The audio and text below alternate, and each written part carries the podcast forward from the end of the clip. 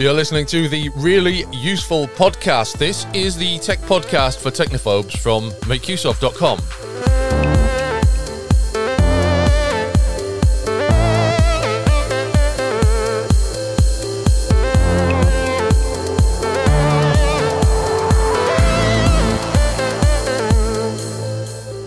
Welcome to the show. My name is Christian Cawley, and joining me this week is Gavin Phillips. But in a change to the scheduled programming, he isn't in the usual place. He's actually live. He's at the IFA Tech show in Berlin. Hang on, let's do this.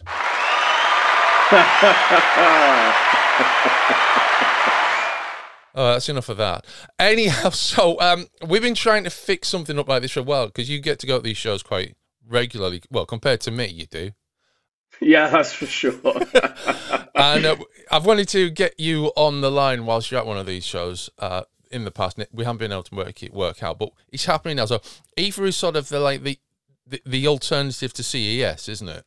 Well, for many people as well, Christian, it's actually a better alternative than CES. Right. Uh, and in terms of raw numbers, has had larger numbers of uh, visitors for the last few years. So, despite the scale of CES, that's the Consumer Electronics Show held in Las Vegas, yeah, the numbers are larger, although it's a smaller footprint of, of the show. Um, so yeah, you, you, you pack a lot in, that's for sure. So um, this week's really useful podcast is um, we're going to have a chat with Gavin first of all about IFA, and then later on in the show, pre-recorded content.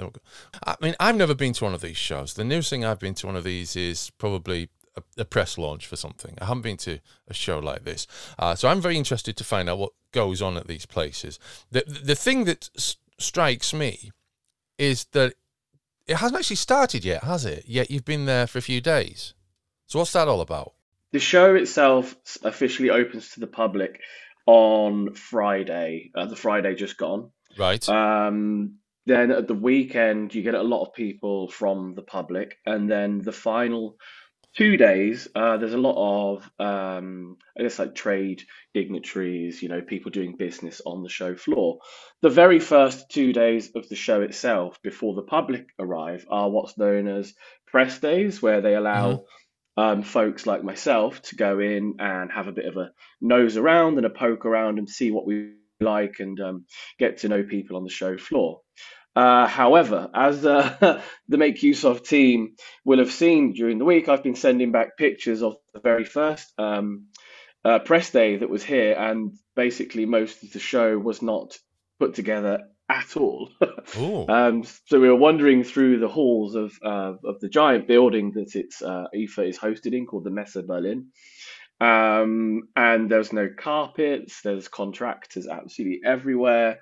Uh, and it generally was uh, somewhat chaotic, but uh, an entertaining start to the week anyway.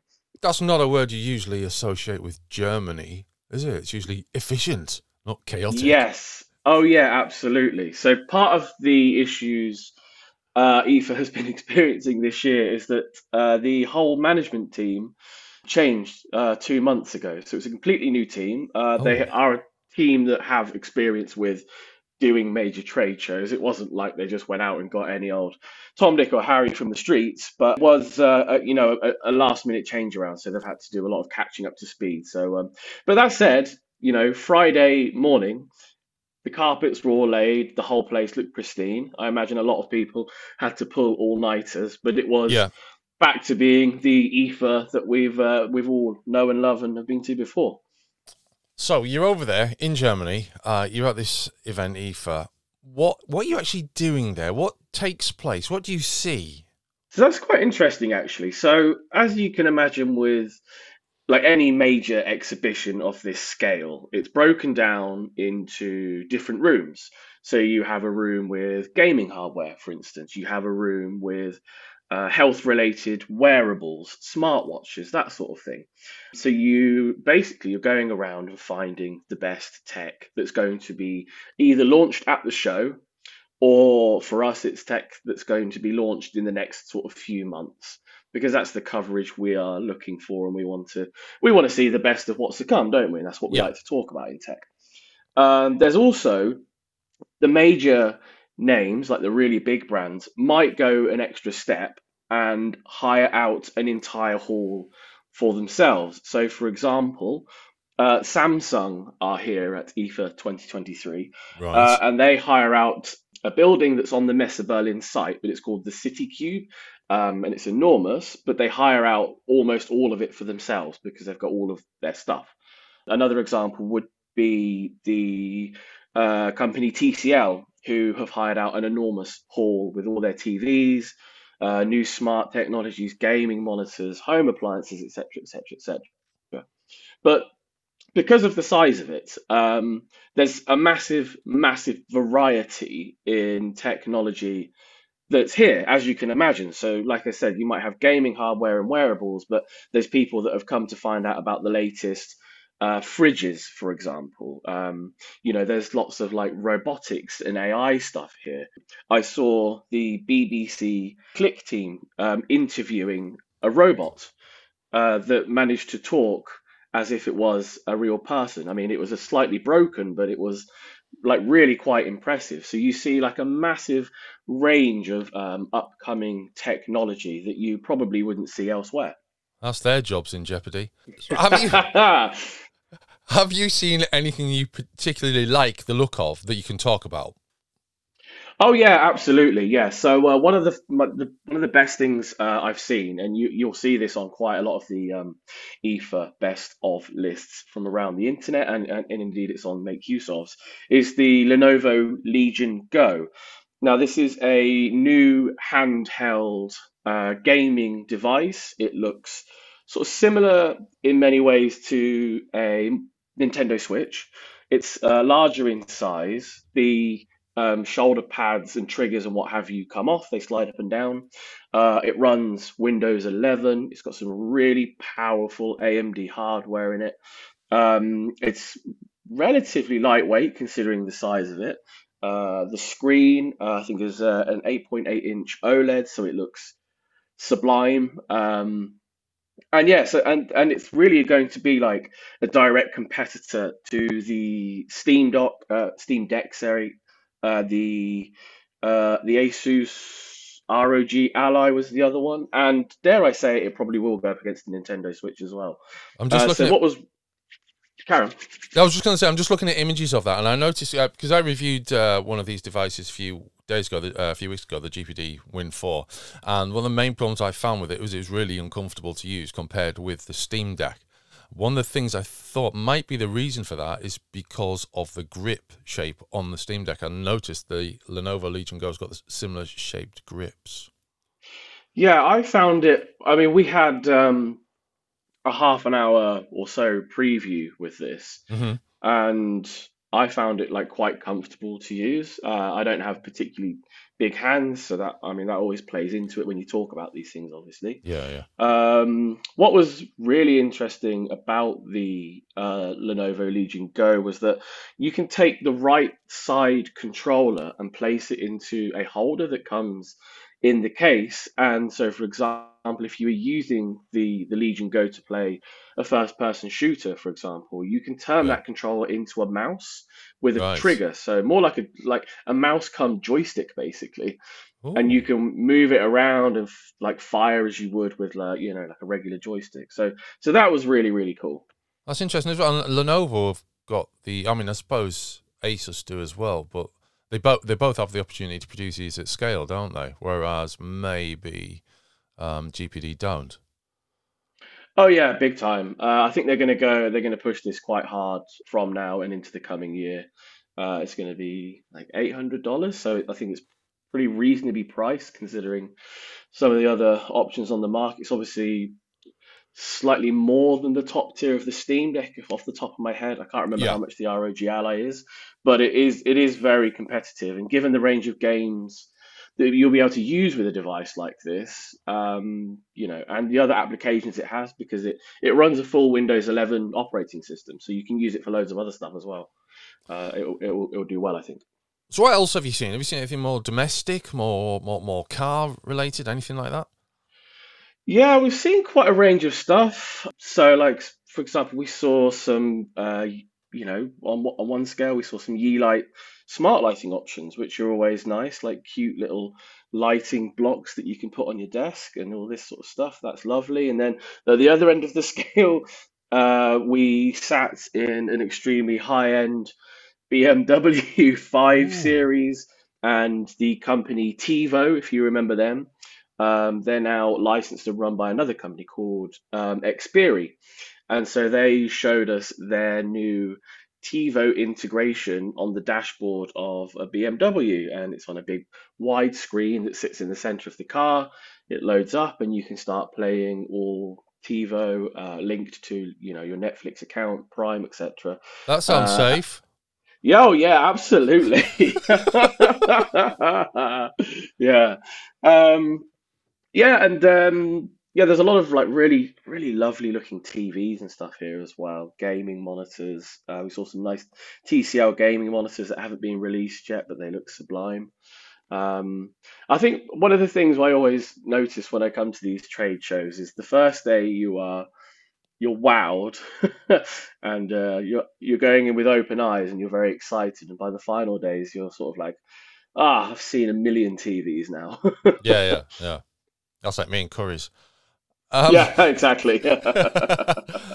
okay, so we- we've obviously got a few articles on the website that we will link to in the show notes that relate to the IFA event.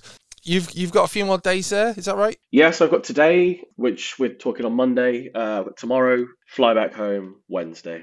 Would you say that the um, Lenovo Legion Go is the most interesting thing you've seen so far? In terms of being something that someone could actually go and get and use like instantly. I mean, it's not released yet, but when it does, it's like there's a lot of stuff here that's like, wow, that's cool, but you know, is that practical or when's that going Yeah, to yeah. be released? Or you know, I suppose for example, um, Honor, the smartphone manufacturer, uh, I hear, and they've brought out a new um, folding phone, the Magic V2, which looks sublime. It looks like really good, like a great experience using it. It, it snaps flat really well, the technology works really well, and all this sort of stuff.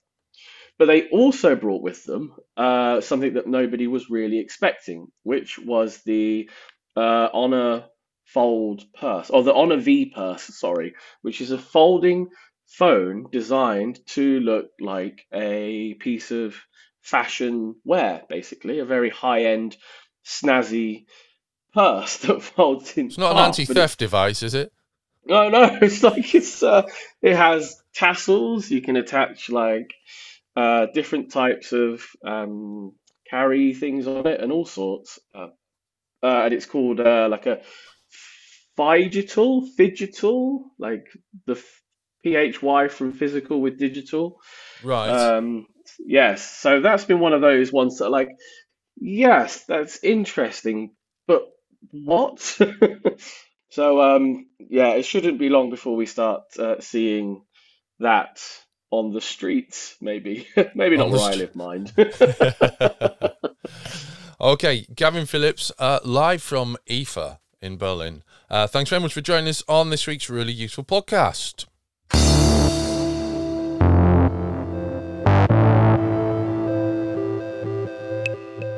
AI is a topic we uh, return to almost every week on the Really Useful podcast because it's you know it's a big thing and a lot of people are using it more and more in different ways. Um, it tends to be something you use on a PC, but there are plenty of AI apps for your phone, aren't there? There's a lot of AI apps out there now. Uh, they vary in uh, what they can do as well. So the ones you primarily think of, I guess, are ChatGPT because that's the one everybody talks about, isn't it? Yeah. Um, but there's quite a few other ones out there as well. So we'll start with ChatGPT. Uh, that's the chatbot. You ask it a question, it gives you the answer. Basically, um, it is not 100% accurate all of the time. You should always take what it says with a pinch of salt in case it has hallucinated. Um, and for those that don't know what that is, AI hallucination is where, uh, like an AI tool, will give you an extremely confident answer only for it to be complete gibberish. Um, and these AI tools uh, are known for doing that. Uh, another one you can look at is Wombo Dream, which is an AI art generator tool that creates images from text prompts. It's a little bit like tools like Midjourney or DALL-E. Uh, you put a prompt in and it creates like an image. Um, you might also know Wombo from their Face Swap app where you Ah. could upload a video of your a picture of your face and then it would put it to uh, music um, and it would make your mouth move and your head move and what have you. So Wombo were the people behind that as well.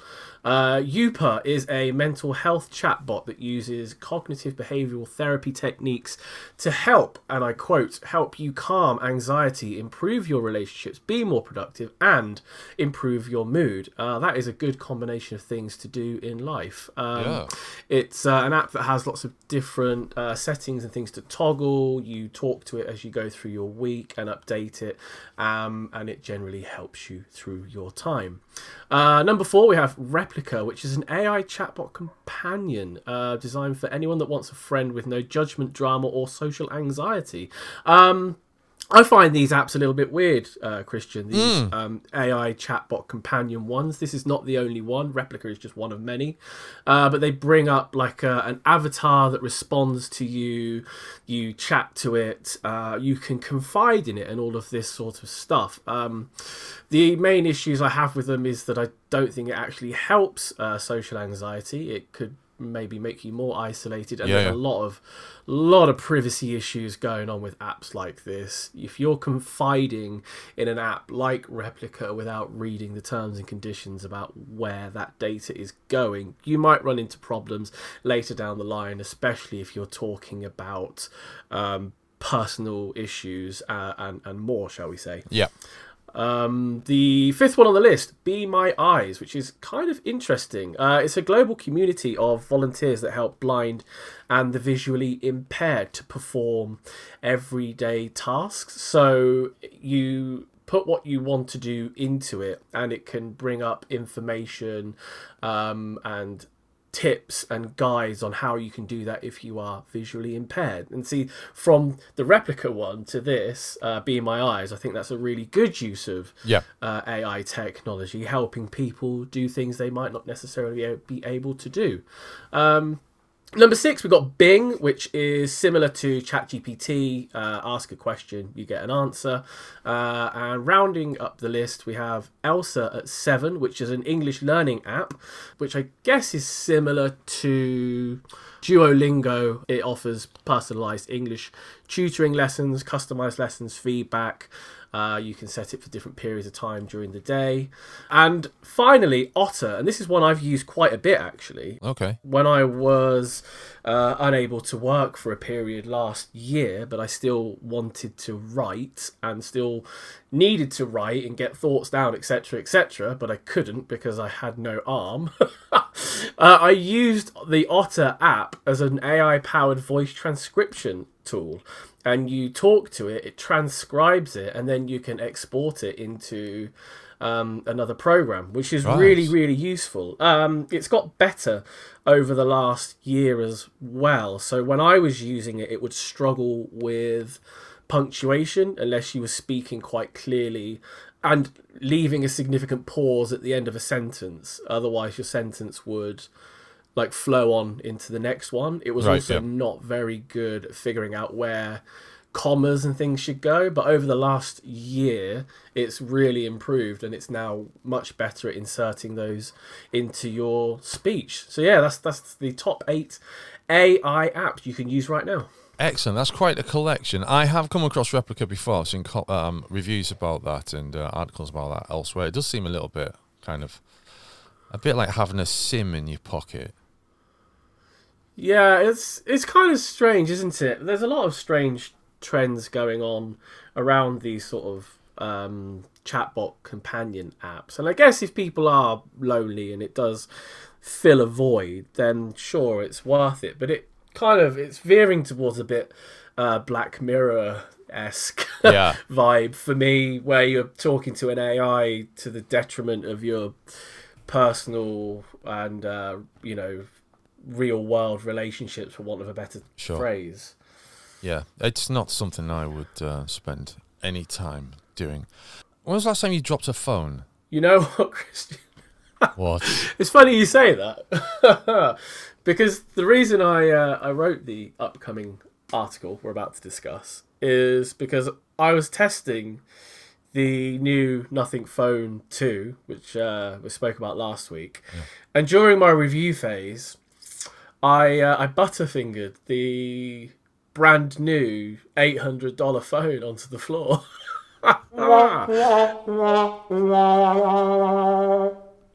Absolutely spot on. Did you did you smash it? Thankfully, it wasn't smashed. There was a big, there was a gouge on the screen though, Right. Um, and another big scratch. Um, and this is the first time this has ever happened to me whilst reviewing a smartphone. Yeah. And I contacted the PR firm. Well, it wasn't even a firm; it was nothing themselves, and said, "I've done this. What can I do about it?" And they just messaged back and said, "Oh, you know, we'll get to it on Monday." Yeah. Uh, during which time, I messaged some other journalist friends and said, "Has anyone got this phone? Does it have a smartphone cover on it? Uh, a screen cover?" To which one of them replied, "Yeah, just peel it off." oh. so I spent the whole weekend worrying that I'd broken this phone, only for someone to say, "Just peel the screen cover off, mate. Don't worry about it." So uh, that was frustrating, but that shows and illustrates perfectly the reasons you should put a screen protector on your smartphone. Because if you've spent hundreds of dollars on a smartphone, why not spend a few more to protect the phone from any uh, issues, accidental or not, you may have with it? So the reasons you should do it is because it delivers drop and impact protection. Uh, you get scratch protection. It can reduce eye strain. Some protectors come with um, an anti-reflective or uh, UV or blue light filtering um, screen protecting properties. Uh, it prevents dirt accumulation, which is always useful. Um, some of the screen protectors have privacy uh, filtering built into it, so you can only see the screen from one angle. So Yeah. if someone's trying to side glance you, they won't be able to see. You can only see it when you're looking at from the front. It keeps your phone in pristine condition. Um, if you're like me, you do try and keep your phone in top notch condition for the moment you go to upgrade. You can sell your previous phone. It serves as a mirror for those moments where you get caught short. And the most important point is that a screen protector is cheap. You can spend five bucks for a decent one, you can spend 10 bucks maybe for a really good toughened tempered glass one. Um, and there's just no reason not to have a screen protector. It will save you so much pain that moment you drop your phone and it lands face down. You know what? You've just reminded me that I have. Bloody hell! What on earth? Such a big kit. I have a screen protector for my Steam Deck, which I've never used. Well, that must be massive, yeah. Yeah, it is. Yeah, there's three of them as well. Um, so you just reminded me I should probably get that sorted out as it's becoming a more and more popular piece of kit in our house as uh, various games aren't released on Xbox. Ah, okay. I always found that so we have uh, a nine inch Huawei tablet that we bought, I don't know, six, seven years ago. Uh, and the case and the screen protector are bashed, but underneath the actual tablet is still in really good condition. Nick, yeah. and, you know, it's not going to get sold on again at this point. But it does mean that the tablet's going to keep going probably for another good few years, despite it now being, you know, relatively old. Do do people still use film protectors? I didn't know they were still a thing. I don't see them very much these days, but I think they are still in use, maybe in a pinch. I would never advise to use one. No. They are thinner, more flexible, and cheaper, but they don't offer anywhere near the protection of a tempered glass screen protector. I mean, the best they can do really is hold your phone together if should you drop it. Yeah, basically, it's just more like yeah, it's glue until you get to peel it off and look at how many shards you've got. How many pieces your phone is in? Yeah. Yeah, God. Right. Now, listen, um, I'm going to have to uh, rely on Gavin for this next one as well. Um, I have been getting a lot of messages on Twitter, adverts on Twitter and Facebook. I don't know why Facebook, 'cause I've never had, uh, I never expressed any interest on uh, crypto on Facebook. But uh, anyhow, adverts about trading bots, and I've seen YouTube videos about trading bots as well, and strange kind of um, financial tricks that you can do with them. They're apparently quite legal because they they do the same thing with the um, you, you know real trading and shares and whatever. Um, And uh, our colleague Katie Rees uh, published an article, Can You Trust AI Crypto Trading Bots? Now, my opinion of this is um, if someone's uh, sort of jumping into your timeline trying to sell you something, it's probably not a good idea to uh, follow up on it. But I do notice that there's um, more and more crypto trading bots coming along. Um, some of them are um, programmable, some of them are artificial intelligence based. Gavin, what's going on here? Can you trust them? What what do they do? Uh, so we'll start with the, the second question. What do they do? Um, and they're just effectively a, a, small program, a piece of software that uh, analyzes the crypto market and buys and sells based upon whether it can make a profit. That could be a very small number of transactions creating a small amount of profit over and over again, or it might wait for a certain number to be reached and trade your your crypto at that number. The, the but the the idea is to automate crypto trading to make it more profitable and take out some of the emotion um, and time investment required to trade crypto properly. Okay. So AI comes into it where it presumably has a, I mean, what does it? I mean, does it have better insight? Does it does it look at what's happening already and then make a judgment based on that? And do, do you give it permission to do certain things? Yeah, I think there's lots of different types of uh, trading bots, uh, AI trading bots as well, but they all involve the use of algorithms that um, gather information and basically learn from from what's happened um, and use that to predict the state of the market basically giving you much faster reaction times without having to do quite as much research as you would have to do. Um, but a large part of it, like I said, is just to be more profitable faster. the more time you spend um, looking at the AI trading bots, the more I don't know, the more I read about them, the more I'm disinclined to think about using them. Um, yeah. Just just because where they could be extremely profitable on one hand it just it would worry me that if a, a, wrong decision could be made and because you've automated the process there's no way of, of stopping it or you're maybe not even aware that it's made a bad trade or anything like that. It, yeah it's that's what i was thinking. So i got this um, link and um, to, to, to, a YouTube video. It came up in a feed or something like that. I started watching it. Number one, it, I thought, well, that's quite interesting. Then number two, I thought, I don't understand what this guy's doing. and it, it, got me to the point because there's there's there's a lot more to crypto trading than just buying, you know, buying some Litecoin. And then maybe selling some Litecoin later on. I, have I've used that as an example. It's the first one that came to my mind. It's probably not one that you would make a beeline for if you were new to crypto trading at the moment. But um, well, there's a lot more to it, isn't there? Now there's there's this whole sort of um, there's like these little loan things going on, and small benefits that, that are more suitable for people with a larger sort of uh, crypto portfolio, isn't there? Yeah, for sure. There's a lot of like really complex stuff that goes on. A lot, I mean, a lot of it that I, I don't even be, can't even begin to understand some of it these days. Yeah. Uh, within the decentralized finance space. Uh, Thank uh, you. De- yeah. DeFi.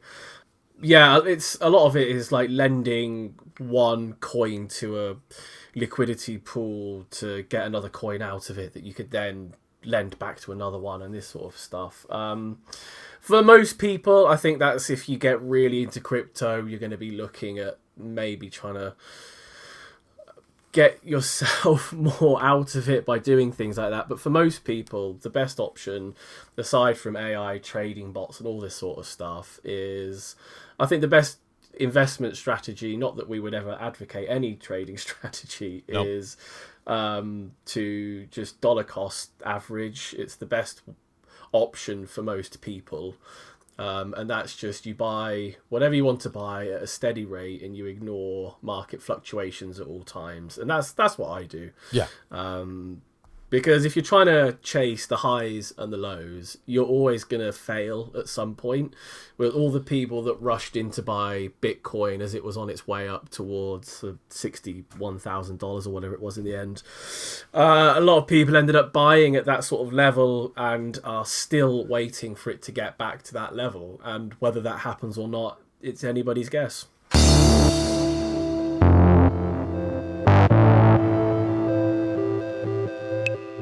All, that brings us almost to the end of this week's really useful podcast. Uh, I mean, I think it's pretty clear that there's no recommendations this week, but then again, Gavin was at the IFA trade show at the beginning and he highlighted a new uh, handheld gaming system, Lenovo Legion Go. So that might be his recommendation this week. I don't have one. We'll be back to the uh, normal routine next week. As ever, everything that you've heard can be uh, referred to in the show notes. And if you have the opportunity to leave us a review on Apple Podcasts, that will help. And if it's a five star review, we'll read it out. We'll be back for another really useful podcast next week. Until then, it is goodbye from us.